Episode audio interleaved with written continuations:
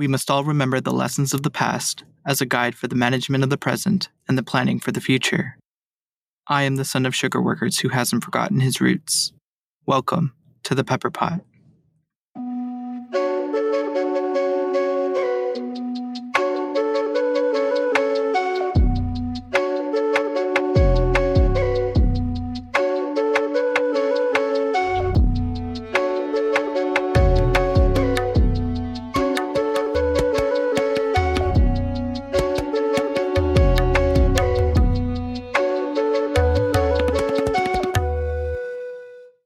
Sitaram, Assalamu alaikum, and welcome to the Peppa Pot.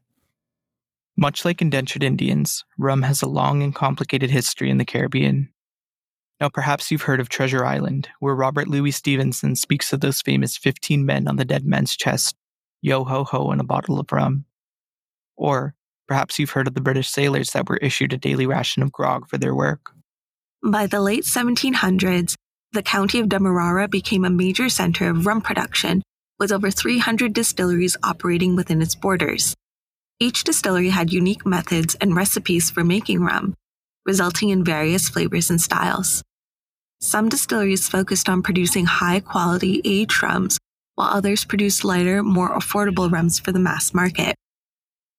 You see, the success of the rum industry reflects the wider economic and social changes that were taking place in the region. As the sugar industry grew and prospered, so did the rum industry. In fact, the two became closely intertwined with the systems of indentureship and slavery. By the 1850s, sugar plantations in British Guiana were producing over 12,000 tons of sugar per year, roughly three times as much as the 4,100 ton maximum produced under the Dutch in 1778. Indeed, rum was an essential source of income and employment for many people and played a significant role in British Guiana's economy and culture. Now, while slavery and indentureship have ended, the rum remains. Millions and millions of gallons of it.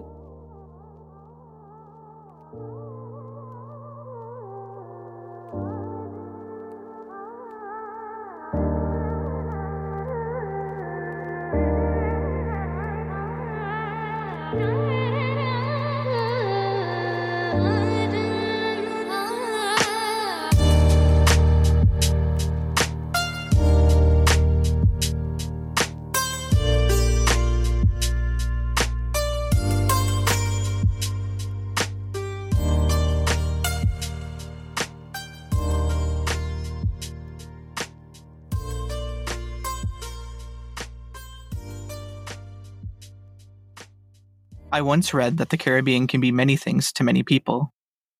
Through generations of fairy tales, folklores, and one too many pirate movies, the Caribbean has become a region that is noted for both its myth of richness and its richness of myth. But before Bob Marley and the Wailers assured us that every little thing is going to be all right, there was Ponce de Leon's Fountain of Youth, Daniel Defoe's Robinson Crusoe, the Bermuda Triangle, and of course, Walter Raleigh's El Dorado, a fitting name for a bottle of rum indeed.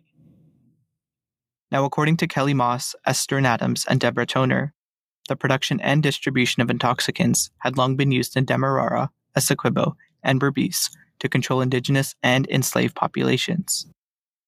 You see, distilled spirits, hemp, and opium help to suppress emotional pain and compel labor in conditions that might otherwise have been impossible. And this is why it's no surprise that studies show that our community is disproportionately affected by alcoholism with higher rates of alcohol use than any other group in the region.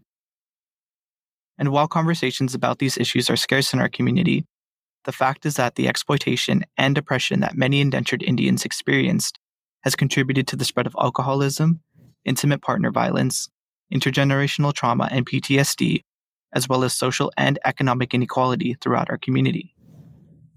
For example, while the British banned planters from paying wages with rum in 1841, these reforms had little impact on drinking patterns among indentured Indians, as plantation owned stores and rum shops encouraged consumption.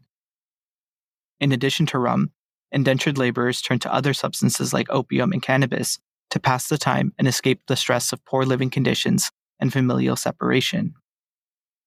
But as substance abuse became more rampant among indentured Indians, reports and complaints of drunkenness and disorderly conduct skyrocketed. In fact, in 1873, the number of convictions for breaches of the peace tripled from 413 to 1,342. At the same time, convictions for petty theft for things such as rum increased from 630 to 918. By the 1880s, more than half of British Guyana's convictions were substance use related. In a 2018 study, the World Health Organization found that Guyanese males, on average, take their first drink at 11 and a half years old, compared to females at 12 and a half. Those statistics are among the worst in the Caribbean and are not the result of a new or sudden phenomenon. In fact, on a visit to Demerara in 1848, the abolitionist John Candler notes that drunkenness was common in the villages of Buxton and Friendship due to the establishment of five liquor stores in the space of one mile. You see, my ancestors expressed their frustration with plantation life through alcohol. From there, they released their anger violently on one another.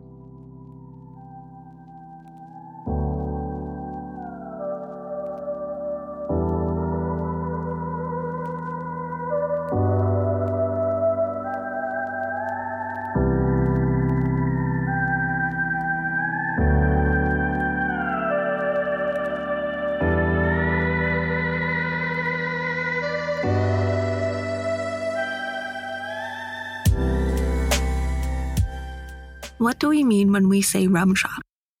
These small, makeshift establishments offer more than just rum and cutters.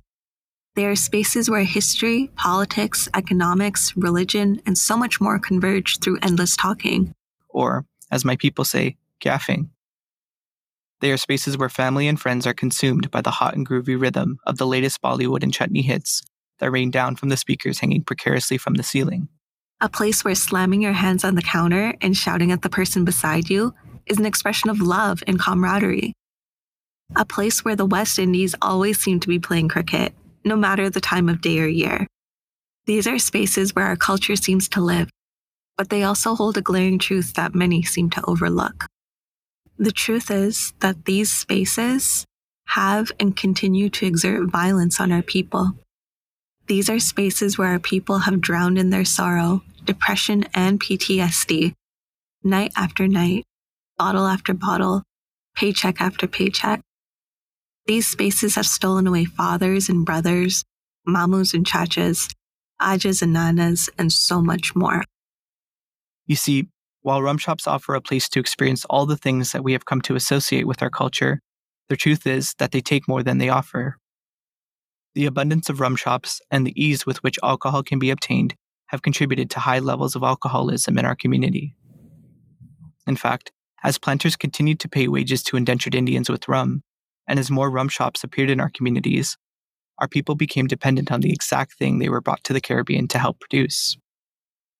This dependency has since festered into a full blown disease that has infected every aspect of our culture, including weddings, birthdays, and funerals. In fact, just last year, the head of the Guyana Hindu Dharmic Sabha, one of the largest religious organizations in Guyana, called on people to tackle the issue of rum drinking at Hindu celebrations, having already banned the sale of alcohol at its cultural shows and other events. But calls for reform will do little when the rum industry continues to create millions of dollars in revenue for shareholders. I mean, what harm would another drop of rum do?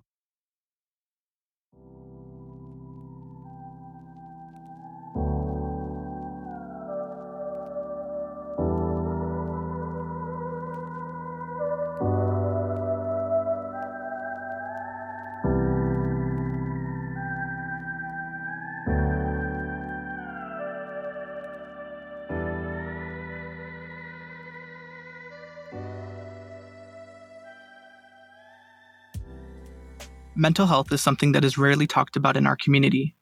Growing up, a firm mash of the head with a splash of Limacol was the usual remedy for most ailments. It truly is the freshness of a breeze in a bottle.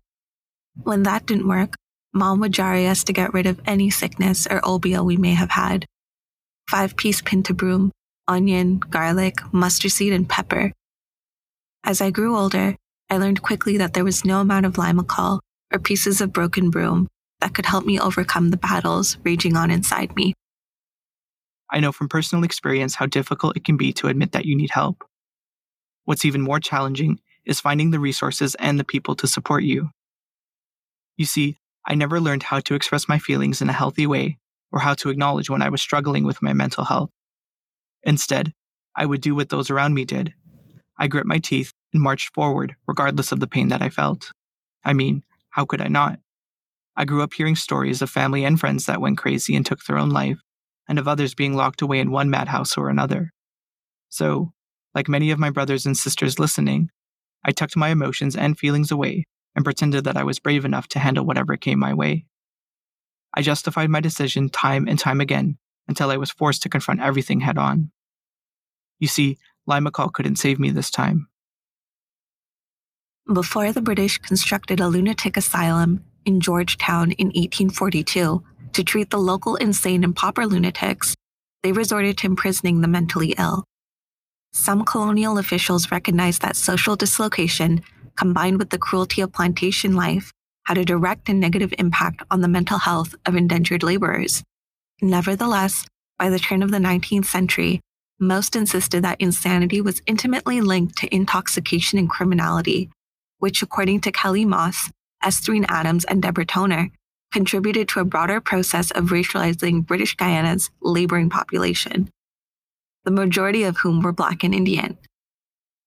According to W.F. Law, the assistant medical superintendent of the lunatic asylum, Indian and Black patients made up 80% of asylum admissions in the 1880s and were most likely to be diagnosed with mania and dementia.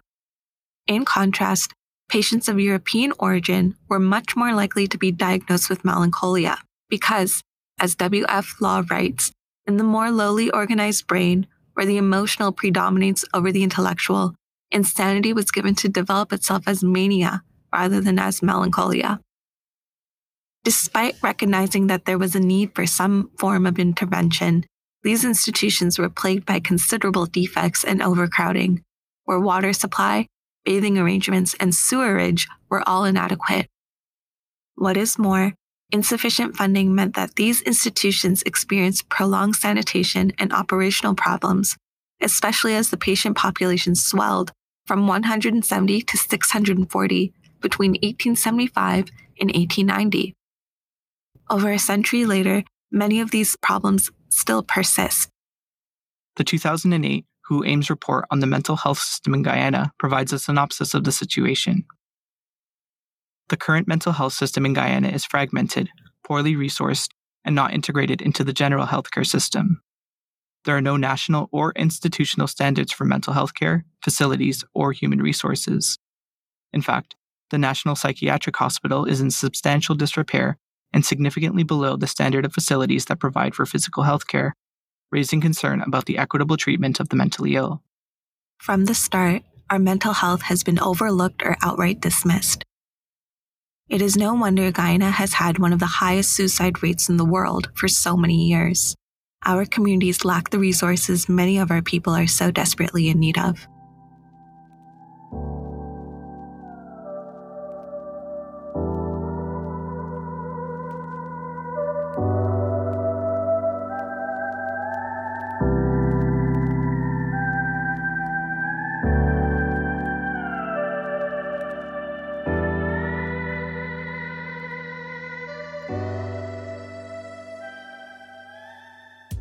For the longest time, I saw rum as something that our people drank to feel better and something necessary to have a good time.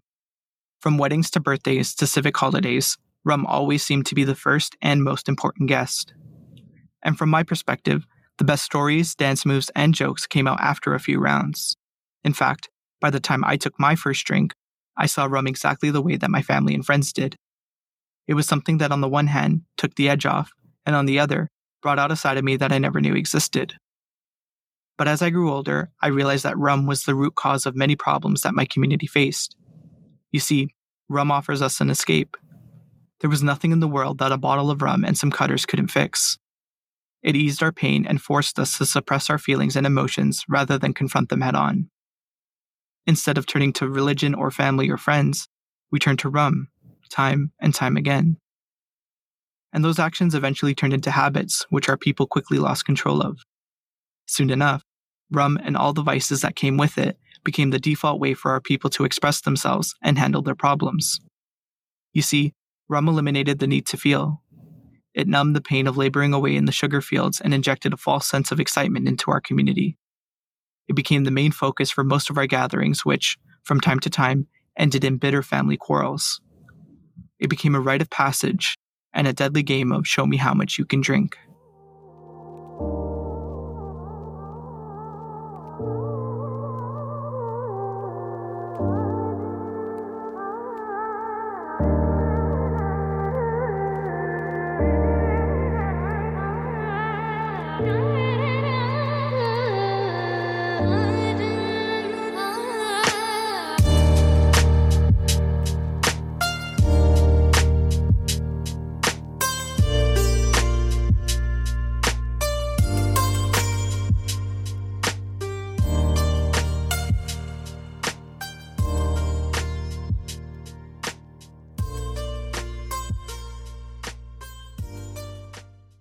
As we come to a close, we want to take a moment to express our sincere appreciation for the support from all of our listeners.